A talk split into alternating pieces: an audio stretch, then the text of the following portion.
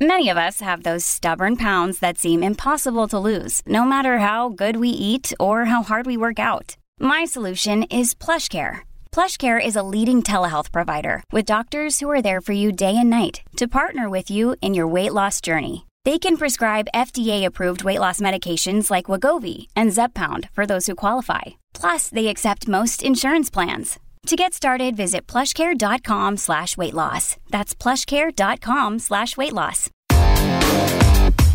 Big stories, big guests, the big picture. Afternoons with Rob Breckenridge. Weekdays 1230 to 3, 770 CHQR. Well, as you were sleeping, or I guess it was uh, around 11:30 our time, maybe getting ready for bed, depending on what your uh, Tuesday looked like, uh, in the nation's capital, they were busy passing a uh, controversial piece of legislation, Bill C-10 which ostensibly is about modernizing the Broadcasting Act, seemed to become about a lot of other things along the way, particularly as pertains to regulating the internet, regulating user content on the internet. And I suppose by now, most of you are probably familiar with some of the twists and turns here. Uh, essentially, the, the big part of all of this is the fact that originally there were some exemptions built into legislation to make it clear that this was not about regulating user content, only to then have those um, those protections removed. The Liberals have tried all kinds of tricks to uh, wrap up the debate on this bill, and uh, that all culminated 1.30 in the morning Ottawa time with the Liberals, with some help from the Bloc, uh, getting this bill passed. It now goes to the Senate, mind you. And we'll see uh, what the Senate's prepared to do with this and whether it gets passed uh, before it dies on the order paper. So it's not a done deal just yet, but still, I think a lot of reason to be concerned about the rush to get this passed and, you know, what the uh, implications of this legislation might actually be. Someone who has been following all of this very closely, in fact, testified uh, to the committee that was studying this legislation, is uh, Dr. Michael Geist, who's a law professor, Canada Research Chair in Internet and E-commerce Law at the University of Ottawa. Or at his website, Michael Geist michaelgeist.ca, including his piece today on what he describes as midnight madness in Ottawa. Professor Geist, thanks for joining us here. Welcome to the oh, program. Thanks. Oh, thanks so much for having me.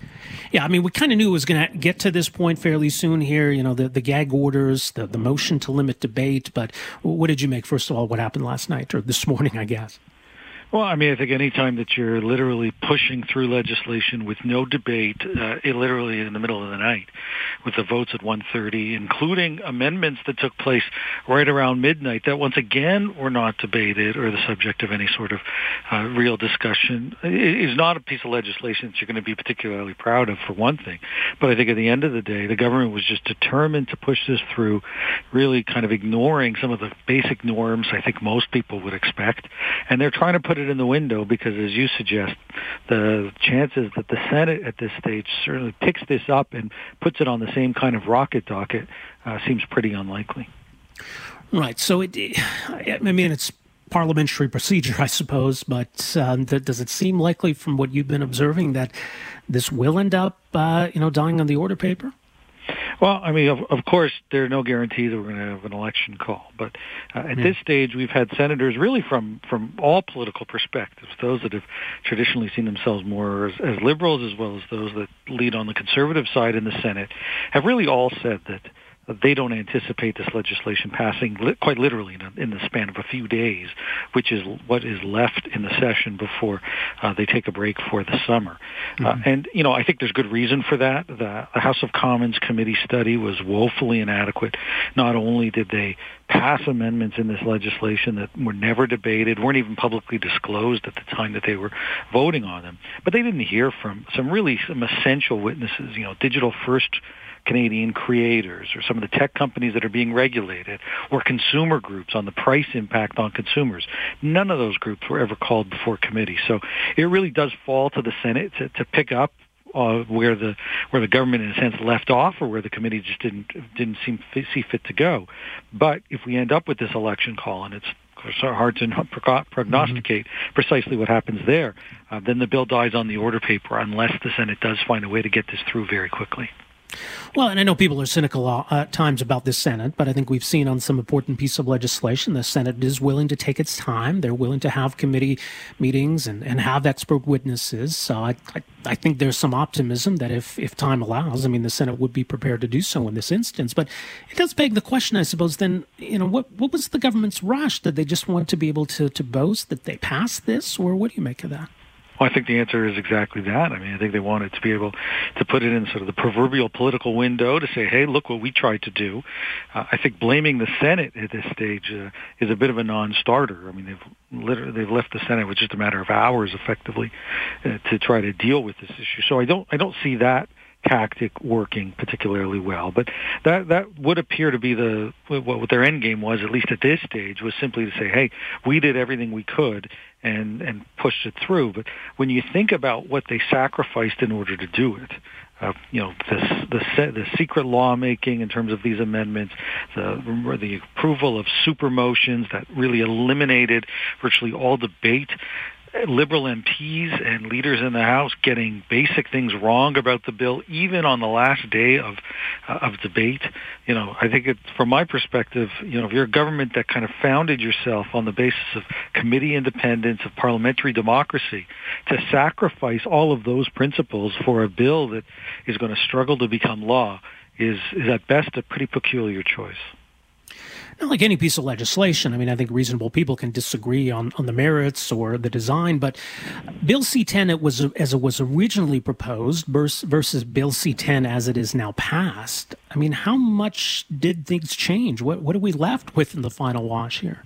Well, I, you know, I think there's a couple of elements there. I mean, I think there's there's certainly the parts that changed, and let's be clear, one of the reasons that we're even having this conversation is that the government made the decision to remove some of the safeguards that they had initially put in the bill for user-generated content. In many ways, that sparked much of the discussion, much of the concern about this legislation uh, mm-hmm. by expanding its scope from the Netflixes of the world down to now thousands of Canadians posting materials on YouTube or TikTok or Instagram saying that they wouldn't regulate those individuals, but their content would be subject to regulation. And, and I think many identified that as, as a serious source of concern. I'd also say that the bill from the very outset was exceptionally broad in scope. I mean, quite literally covering podcast apps and home workout videos and uh, news websites and streaming services from around the world. And that's according to the government's own documentation. So in that mm-hmm. sense, the bill didn't change, but I think our understanding of just how broad the scope of this legislation did, and that certainly heightened, I think, concern as well. So, in terms of the opposition and you know holding the government to account and, and scrutinizing all of this, proposing amendments, obviously in the end the, the government needed some opposition help to get this passed. So, what do you make of the job they did? Well, I mean, yes, they had the support from the the bloc, and to a certain extent, the NDP certainly had the support of the NDP when it came to the bill, uh, although they didn't support all of the tactics. And you know, I think that it, it was the bloc that was really the the partner in crime, so to speak, on this legislation. They were the ones that that goaded the government in a sense to saying, "Hey, you should do whatever you can, even if it means sacrificing some of the, some of the core parliamentary principles. And and while that may play well in Quebec, or at least the perception is that may play well politically in Quebec, you know that is a big price to pay. I mean, it's, it's one thinking that it's in your best interest as a as a national party to align yourself with the bloc on these issues.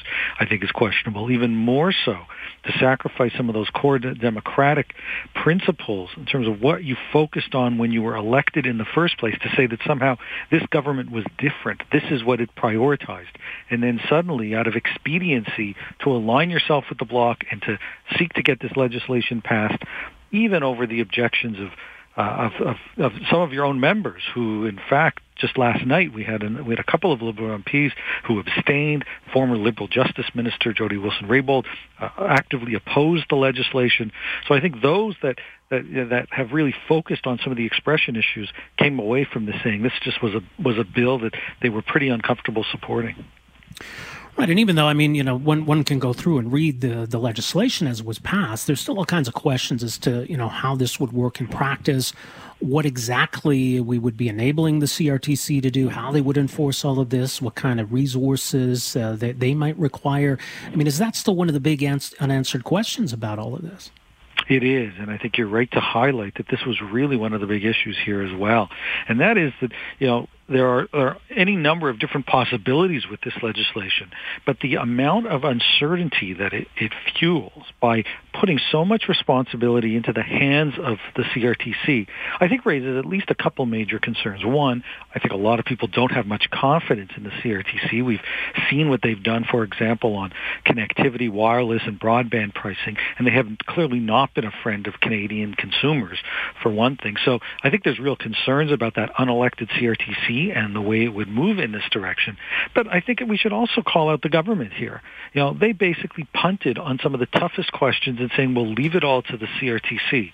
And I think that this bill would have, while it still would have faced criticism, it would have at least been a bit more justifiable had the government made some of those hard choices, had it set out the economic thresholds, had it made clear who this would apply to and who was excluded. But they decided not to do any of that. They simply just threw it all out there and said, you know what, someone else will make those decisions. And when you do that, I think you really lose confidence in Canadians to say, you're just not doing your job here, and we're not confident in the party or the entity and the CRTC that you're going to ultimately vest responsibility for doing so.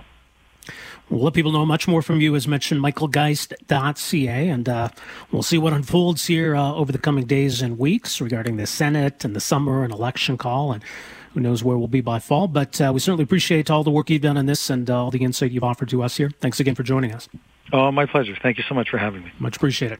Michael Geist, uh, law professor at the University of Ottawa, Canada Research Chair in Internet and E-commerce Law. His website, michaelgeist.ca, and he's blogged extensively about this legislation. So, yes, it's helpful to have someone of his expertise uh, devoting his time to an important issue like this and, and spending some time explaining all of this to us you know, I, I, think it puts us in, in the broadcast industry in an awkward spot because, yeah, I mean, look, it's the position of Canada's broadcasters, which falls the company I work for, that, you know, our broadcast legislation is outdated, needs to be modernized. Uh, you know, that there's kind of a, a, an unlevel playing field in terms of what we're expected to do versus what other companies that do comparable things are expected to do, right? But I think, you know, what the liberals did, I think, was essentially a, a poison pill in this whole conversation. Because there, there were no broadcast companies in Canada that said, hey, Ottawa, please regulate user generated content. Right? It was never supposed to be about that. And why this whole thing veered into that ditch, I'll, I'll never understand. I mean, I don't know. Maybe it was the intent all along if we want to, you know, wade into that territory, but who knows? I think ultimately what this is about is votes. And you might say, well, how are the liberals going to gain votes from bringing stupid legislation and ramming it through? This does the opposite, doesn't it? This is popular in, well, guess where? And if you need a clue, here's a story from the other day uh, from the Canadian press. Only Quebec music will be allowed to be played in all government buildings and phone lines. Culture Minister Nathalie Roy at a news conference Sunday. Sunday news conference, it seems odd, but anyway, the days of royalty free elevator music are over. So, this is something that the Quebec government deems worthy of attention. And this is an actual quote from the minister. I was personally on hold on the phone line at the Ministry of Culture and was shocked to hear an American singer singing a little song in English. Take a moment, thoughts and prayers for Quebec's culture minister, who was on hold and heard an American singer singing a song in English. That must have been very traumatizing. So, understandably, Quebec is going to fix this whole problem of the music that you hear while you're on hold. Anyway, that explains maybe why this uh, this bill would have some support in Quebec, and why the Liberals have rushed it through, and why they're going to run around Quebec during an election campaign and pat themselves on the back for this. I guess the good news, if you want to call it that, is that this isn't actually going to pass in all likelihood.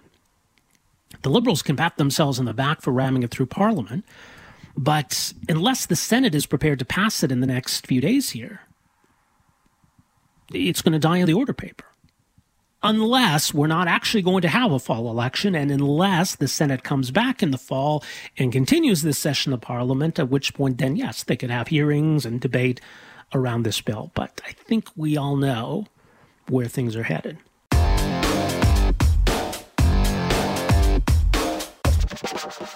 Well, good afternoon. Welcome to this hour of the program on the Corus Radio Network. Rob Breckenridge with you. Plenty to get to over the course of this hour, but we'll start with the news yesterday. The announcement from the federal government that after July 5th, border travel restrictions are going to ease up a little bit for Canadians. And might seem like a little bit contradictory or hypocritical on Canada's part. But yes, Canadians can go to the United States for vacation if you're fully vaccinated. When you return, you don't need to quarantine. As long as you test negative, you're good to go. So you would think then, right, an American who's fully vaccinated, who tests negative, could also come to Canada without having to quarantine. Well, you'd be mistaken. So why might that be? The Prime Minister was asked about that today, and his answer, I'm not sure if it quite adds up. That we've got sufficient levels of vaccination to allow for this change as of July 5th, but not to take it the logical next step.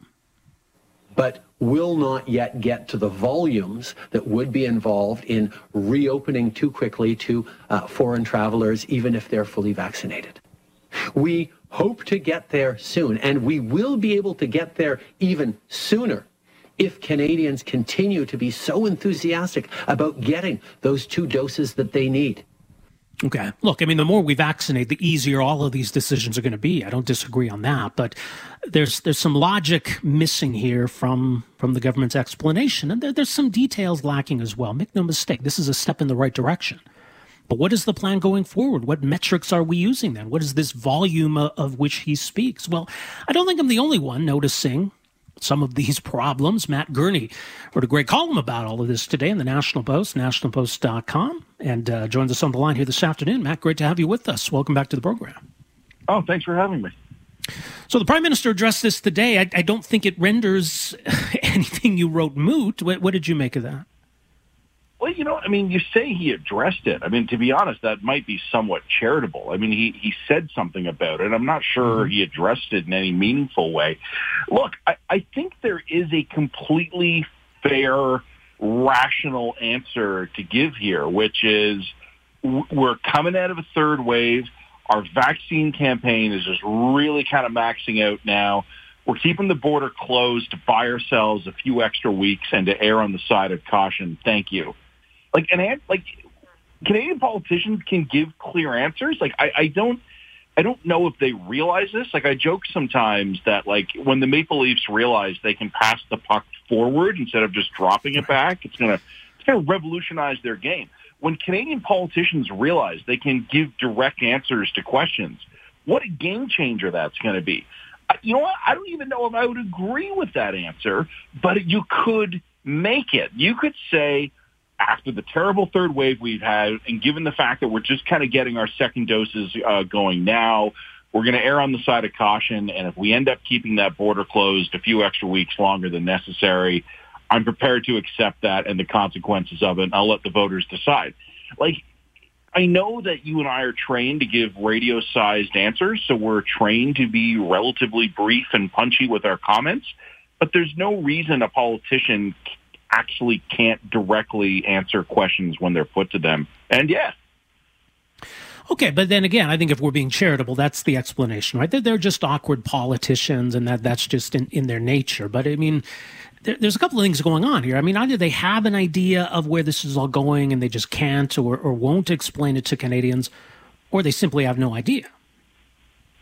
Yeah, you know, and I, I mentioned that in my column, right? I mean, even before the prime minister had spoken about it, like the column in today's paper obviously was written yesterday, and there had been that press conference where these changes for Canadians uh, who were doubly vaxxed was announced, and Patty Hajdu, uh, the health minister, and Bill Blair, the public safety minister, were both asked repeatedly about metrics, right? Because they kept saying, "Oh yeah, well we're we're relying on metrics, we're relying on uh, public health metrics," which obviously leads to the question of like, well, what are the metrics? And the answer was, well, we have metrics.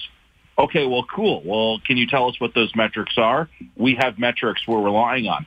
It was becoming almost tautological. Like it was just a completely circular loop of answers where the metrics we have are the metrics we have and we'll release the metrics we have when we're prepared to release the metrics we have. And I was watching this and I'm thinking to myself, is this what you and I were just talking about this? Is this typical Canadian political av- aversion to transparency? Or do they honestly not know yet? And you and I have talked about this a lot. We were slow coming into this pandemic to even realize it was a thing, right? You remember Mm-hmm. Uh, the risk to Canada is low. The risk to Canada is low. The risk to Canada is low. Uh-oh, no, it's not. Shut the whole country down. They were very slow to react at the beginning. And part of me wonders if just the terminally slow glacial pace of Canadian governance is going to mean we're slow to come out the backside of this thing as well. You know, s- slow to react when it begins and slow to wrap it up when it's over. When it comes to the hotel quarantine aspect to all of this, and, and I think it's it's part of a, a slow climb down without the government maybe acknowledging that it's a climb down. It's it's been messy, confusing. It hasn't worked well. It certainly didn't seem to to accomplish its design purpose. We had an experts advisory panel even tell the government that no, we probably don't need this anymore. Do you think that's part of this without having to acknowledge that they've screwed up at all? That they're just kind of slowly backing away from this and, and hoping that nobody notices that side of it?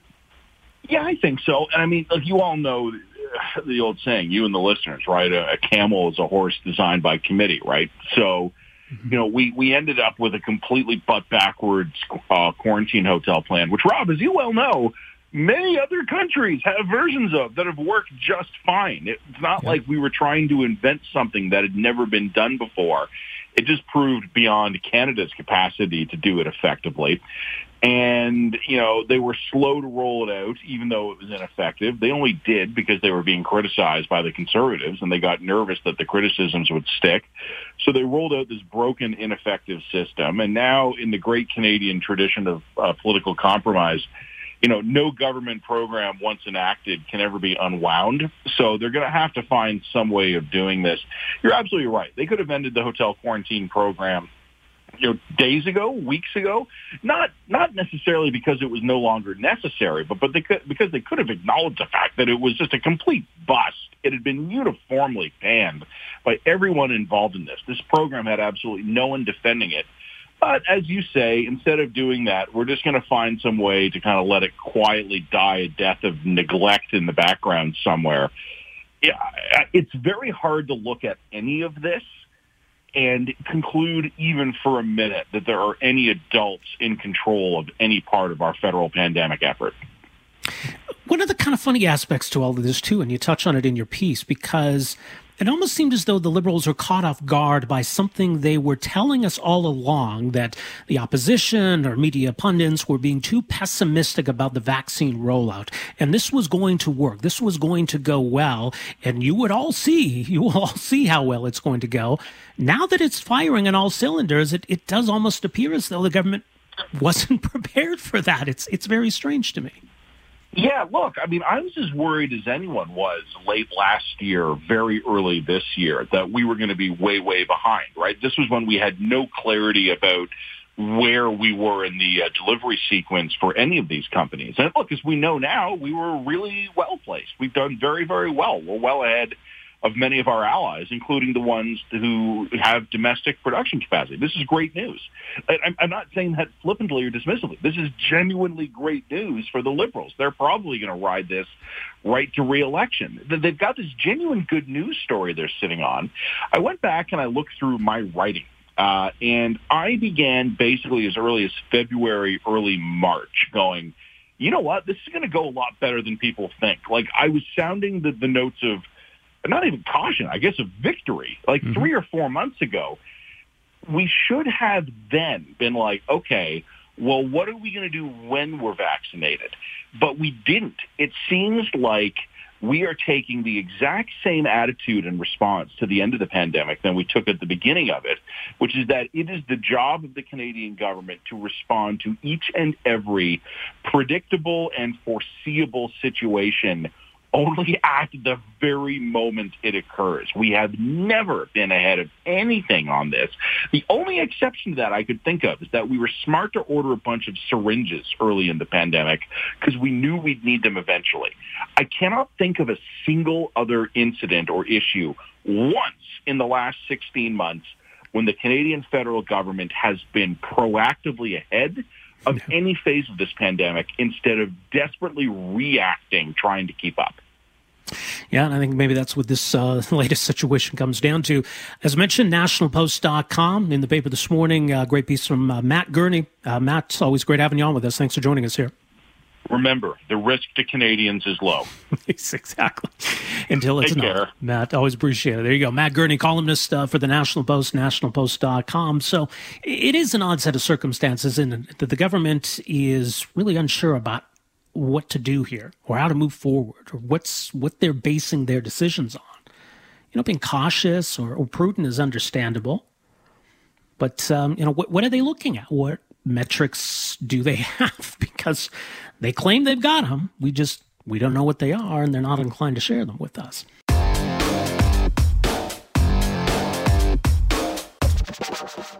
And yes, Winston Churchill definitely played a big role in all of that. So to highlight his leadership, it's reasonable, even to kind of use him as a symbol for why it mattered.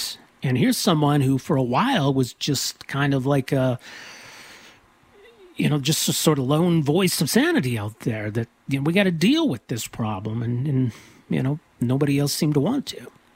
I, yes, absolutely. In that sense, he's he's definitely a hero of history. Does that vindicate his entire existence and everything he ever said or stood for? Well, what's the standard here? Anyway, I think we've managed to, to track down our guest here. Mark Milke is an author, columnist, researcher, man of many hats, and is also president of the Sir Winston Churchill Society of Calgary, which is endeavoring to get a Winston Churchill statue built here in Calgary. Mark, uh, thanks so much for making some time for us here today. Welcome to the program. You, you bet. Thanks for having me on, Rob. So, first of all, let me get your thoughts on uh, what transpired in Edmonton and the vandalism of the Churchill statue there. I mean, it's kind of par for the course what's happening these days, but uh, what did you make of it, first of all? Well, it's kind of unfortunate, right? Uh, we're in this age where people look at an historical figure and I think the core problem is when people look at history, um, there's a reverse mistake happening now, reverse of what used to happen in the 20th century. And what I mean by that is in the 20th century, you had ideologies like Marxism, which looked ahead and said, look, we can create a perfect future if only our politicians and all of us do X, Y, and Z. Uh, it was nonsensical for a whole bunch of reasons we don't have to go into. But that, you know, that was one of the utopian ideologies of the 20th century. I think we have a new utopian ideology now, which is people look back and go, well, you know, it's too bad that, you know, history wasn't perfect, that people in, mm-hmm. in history, you know, were not perfect. I mean, think about that. They, they apply utopianism as opposed, uh, uh, you know, to the past now.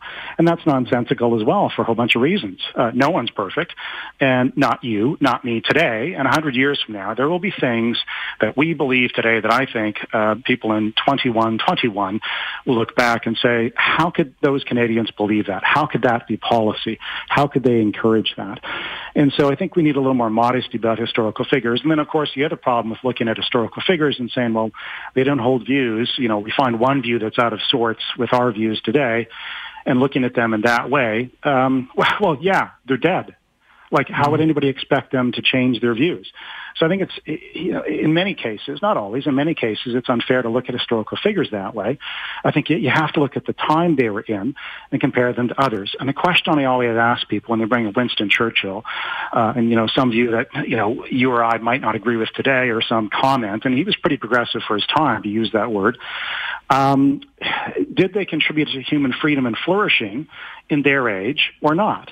And the answer for Joseph Stalin, Chairman Mao, Adolf Hitler, and Confederate Civil War generals who were fighting to protect slavery, the answer in those cases is no, they were not contributing to human freedom and flourishing in their era. Uh, in, in contradistinction, Winston Churchill was on, on any number of issues. He was contributing to freedom and flourishing in his age, and long before he fought the Nazis uh, in World War II, along with us Canadians and Indians. Um, you know, people forget that the Indian subcontinent, the subcontinent, and the Indian nation contributed uh, hundreds of thousands of soldiers, and in fact, over 400,000 Indian soldiers died. Um, so you know this was this was a world war. Anyway, I think a lot of people forget uh, the contributions of Winston Churchill and everyone else in World War II, and I think it, last week showed. I think a tremendous amount of disrespect for history, but uh, again, perhaps because whoever did this doesn't know their history. Well, and I mean, that's the thing. For all we know, this could have been, you know, Nazi sympathizers who are bitter about the outcome of the war. I mean, we really don't know who did this. But the ironic thing is, if it turned out that it was something like that, right, we wouldn't even entertain any notion of taking down the statue. We'd, you know, have a big effort to clean it up and we'd hold hands in a circle around it and protect it. And, you know, no way are the Nazis going to bully us here. But when it's others with different agendas or more quote unquote progressive agendas, we have a different reaction. We say, okay, well, let's talk about this. Or maybe we should take it down. Maybe it shouldn't be there. It's obviously bothering some people. And that, that's yeah, not course, a way of dealing I mean, with these things, is it? No, no, it's not. And then again, I mean, is there any historical figure or person today with, with, with which one would agree completely? If anyone agrees with somebody else 100% of the time, somebody's not thinking. Um, and the fact is, uh, Churchill was, you know, people like to think, um, I think Jordan Peterson's talked about this a lot. People like to think, oh, if I lived in, you know, that era back then, I'd fight slavery, or I'd fight the Nazis, or I'd fight the Marxists. That's actually not human behavior. Most people are followers. Um, Churchill actually was a leader and he was brave. So he fought anti-Semitism in an age where it was pretty routine, including in Great Britain, including in Canada, including the United States. And of course, he fought anti-Semitism in a big way in World War World War II. Um, so I think you have to compare to, you know, you, you have to also compare to other cultures. I mean, look, there, there's no question, for example, in Canada that Indigenous peoples over the ages um, were, you know, treated poorly, to, to put it mildly.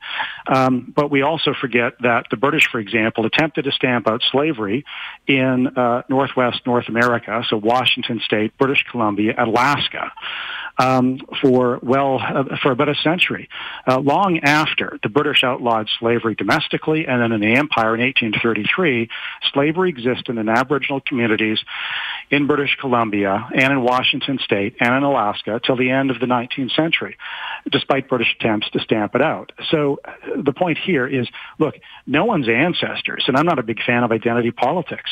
No one's ancestors, if you really want to attach yourself to someone who had the same ethnicity or color or nationality or whatever it is, no one's ancestors get off scot-free when you look into human history.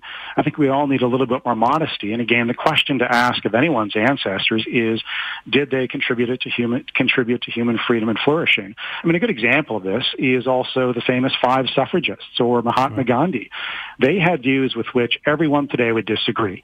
Mahatma Gandhi wrote Adolf Hitler saying, I don't think you're the monster you're described. Gandhi was wrong about Hitler, but he was right about the necessity of Indian nationalism. The famous five suffragists, Nellie McClung. The statue, the, the person who's going to create the statue for us, who's sculpting it now, Danek Mozdzenski in Edmonton, created a statue of uh, one of the famous five.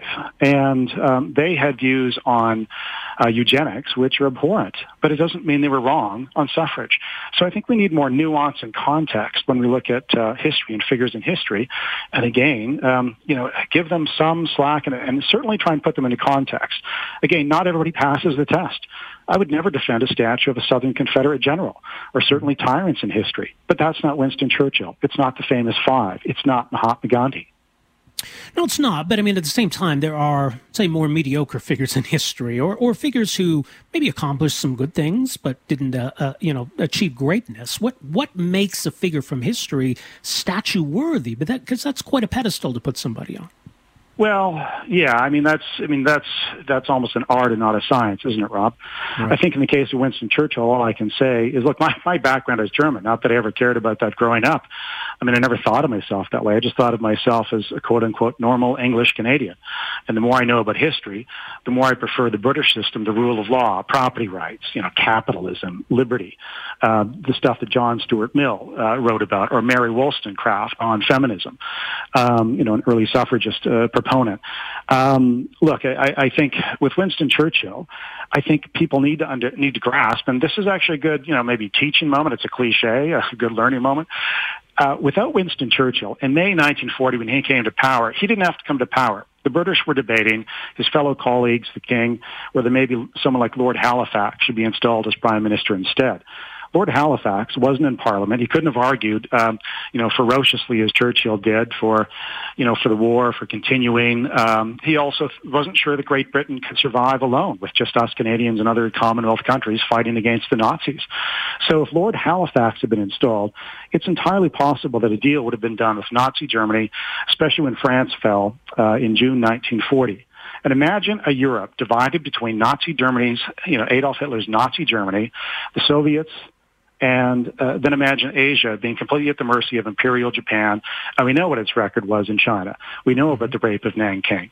We know about what they did uh, in the rest of Asia. So imagine a world divided between those three powers with the United States and Canada pretty much alone because I assume South, South America would have gone half fascist and half communist. I mean, imagine a world like that in the 20th century where Nazism, Nazism doesn't die out in 1945 because we beat them, but exists for another, I don't know, four or five decades. I mean, these ideologies have a long shelf life. So I think, you know, if there's anyone that we should have a statue of anywhere on the planet, and there are some local, you know, Alberta connections to Winston Churchill, which is why, you know, we as at the Winston Churchill Society have, you know, started started this project about three or four years ago and, and raised a, good, you know, chunk of the, uh, you know, the uh, the funds necessary to to pay uh, an excellent sculptor, Danek Mozdzenski. Um, look, if you're going to have a statue of anyone on this planet, uh, I think it has to be someone like Winston Churchill. Without him, the 20th century would have been full of ideologies, and people forget that individuals matter to history. Lord Halifax had been in power, um, look, I, I think Great Britain would have fallen, or they would have done a deal, and I, I think it's entirely. Um, you know, abhorrent for anyone to, to think that without Winston Churchill, the world would have continued. We would have won in 1945. It wouldn't have happened. So, where do things stand with the statue? And uh, once it's completed, where where's it going to end up? Well, things are going really well. Uh, people can go to, for updates, people can go to um, the Sir Winston Churchill Society of Calgary website. It's calgarychurchill.ca and see updates there and actually see some initial mock-ups uh, of the statue, including the bust. Uh, Danek Mozdzenski, by the way, for those who don't know, created statues of uh, Nellie McClung, uh, jazz artist Horatio Miller, and also Lester Pearson, among others. Uh, he's just an excellent, top-notch uh, sculptor. Uh, we raised about 275,000 out of the necessary 300,000 for the sculpture and the base and, and, the rest of it. As to where it'll be, well, we've we've sent some feelers out uh, to the city and others, and, and, we'll see what happens over the next little while. Initially, we had hoped for the summer to put it up, but uh, it'll be June 6, 2022 is what we're hoping, the anniversary of D-Day um, because we're a little delayed. COVID delayed the foundry, uh, and so the, the final construction of the statue of Churchill. But again, some of the updates will be at churchillcalgary.ca.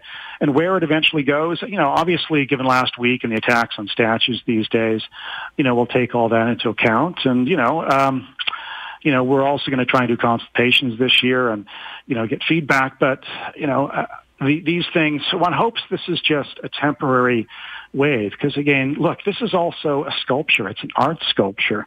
I'm surprised um, that nobody mentions that very much these mm-hmm. days. I mean, when the Taliban attacked two, two, 2,000 year old Buddhist statues, uh, in the mountains of Afghanistan uh, almost 20 years ago now. People were rightly horrified. Uh, these things are works of art, and whatever else you say, uh, one wants to think. Um, you know, I just think attacking works of art is really, uh, to use an old-fashioned word, you know, one's a philistine who does that, or maybe, you know, a bit like the Taliban, like really narrow-minded. Uh, and I think there's a lot of that going on these days, and it's unfortunate. Uh, I mean, look, no historical figure and no person alive today. I don't care what your background is.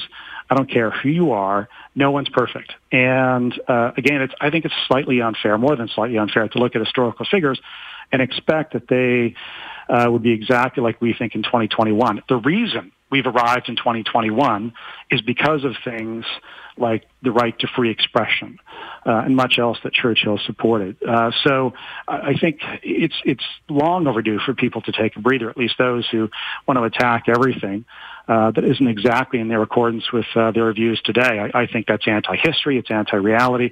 It doesn't show a nuanced grasp of history, and it's certainly not in touch with the reality of the human nature in all of us. I'll leave you with this, Rob, if time's running out. Alexander Solzhenitsyn, the famous Soviet dissident, said it best. Uh, people like to think that good is is over there or in them and evil is over there. And if only they wipe out, you know, that person over there or get them off the map or whatever. Uh, he said, no, um, this is a guy who spent time in the gulag. He said the line between good and evil runs through every human heart. And I think a lot of people could, uh, could serve to grab a little more modesty when it comes to themselves and historical figures. Because frankly, we're, we're far more alike than, than people realize, uh, both bad and good. Yeah, well said. ChurchillCalgary.ca as mentioned the website. Mark Milke, thanks for making time for us here today. Appreciate it. You bet. Thank you, Rob. All the best. Mark Milke, president of the Winston Churchill Society of Calgary. We are back with more right after this. Thanks for downloading and listening to the podcast. Don't forget to subscribe, rate, and review for free at Apple Podcasts, Google Play, or wherever you find your podcast.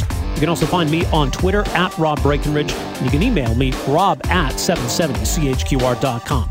Talk to you next time. Afternoons with Rob Breckenridge, starting at 1230 on News Talk 770 Calgary.